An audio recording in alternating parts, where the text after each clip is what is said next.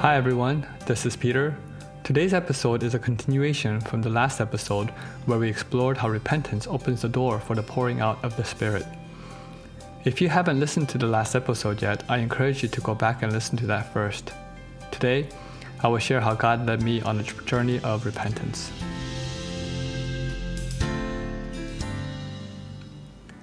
When my family immigrated to Los Angeles in the early nineteen eighties, we came from a homogeneous culture to a deeply racialized country.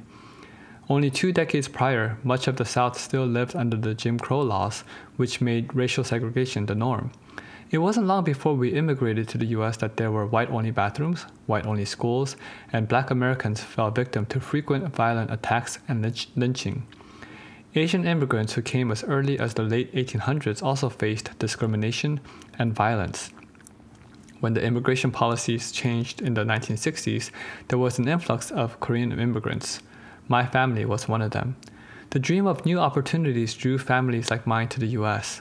The opportunities were there, but they came with the baggage of America's past.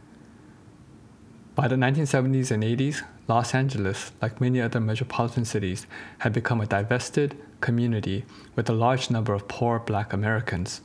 For decades, many blacks migrated to urban centers seeking to flee the oppression they experienced in rural America. At the same time, white families fled these urban centers in what is now referred to as white flight. When the Koreans immigrated to Los Angeles, many began to buy and operate businesses within these urban black neighborhoods. But over time, tension grew between black Americans and Koreans. Koreans were seen as people who, like leeches, were draining the black communities of their resources while fleeing to the comfort of their suburban homes in the evenings.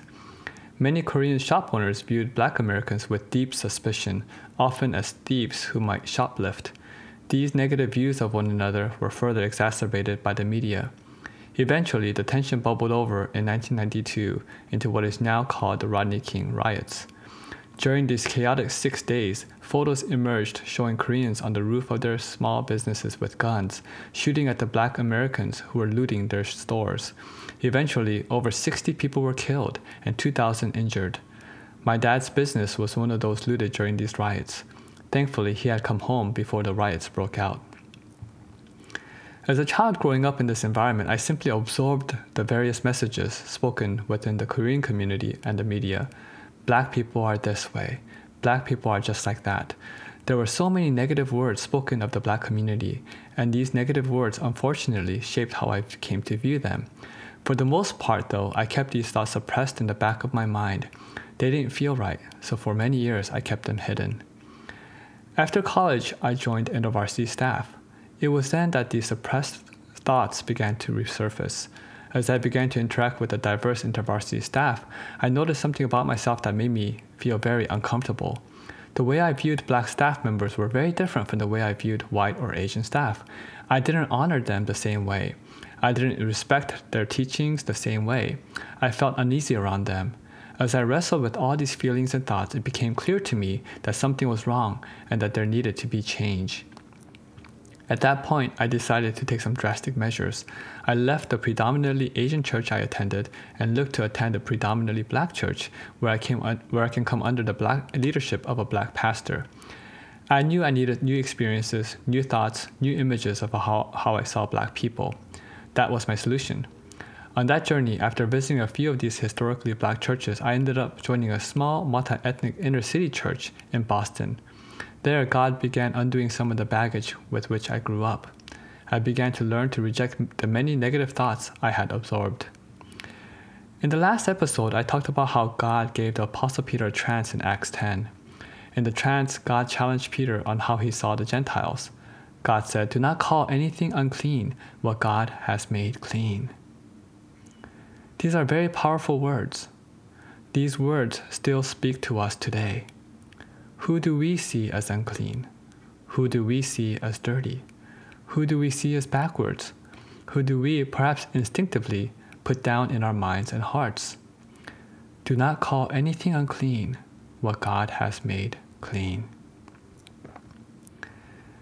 On March fourteenth, twenty twenty, God spoke to me through a dream.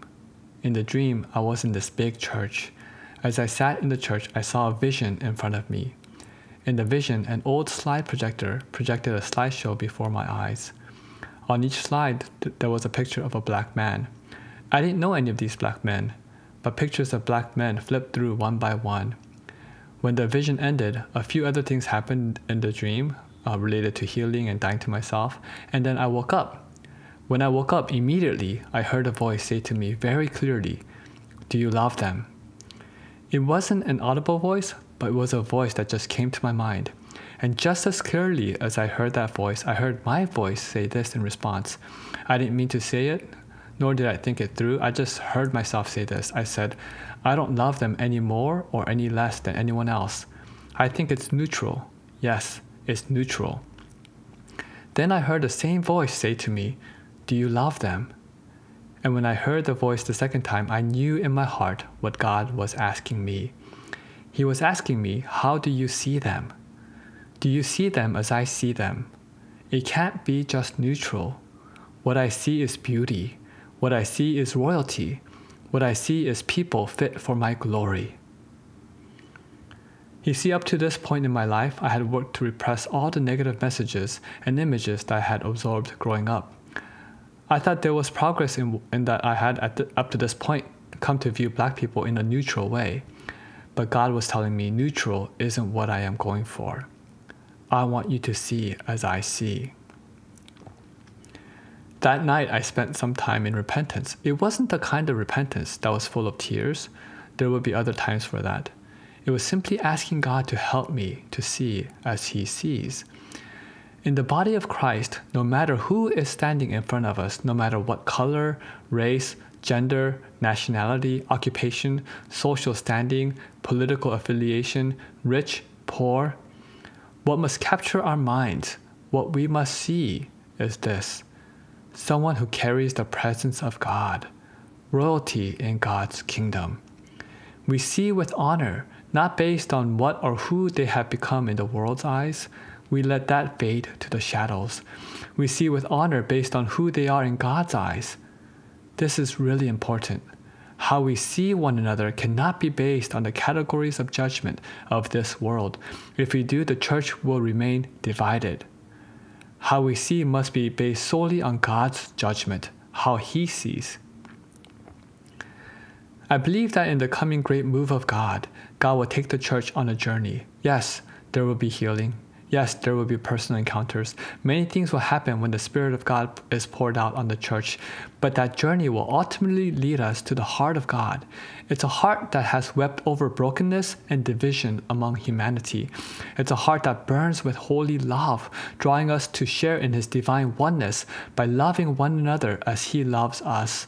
In this journey, the Spirit of God will heal our eyes to see one another as the Father sees, which will then open up new ways of loving and serving one another.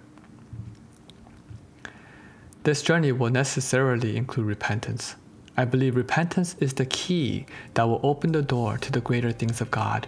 Repentance is sometimes seen as an ugly word, a word that makes us feel condemned or judged. For me, I am seeing repentance as an opportunity for change, an opportunity to enter more fully into all that God has for us in our day.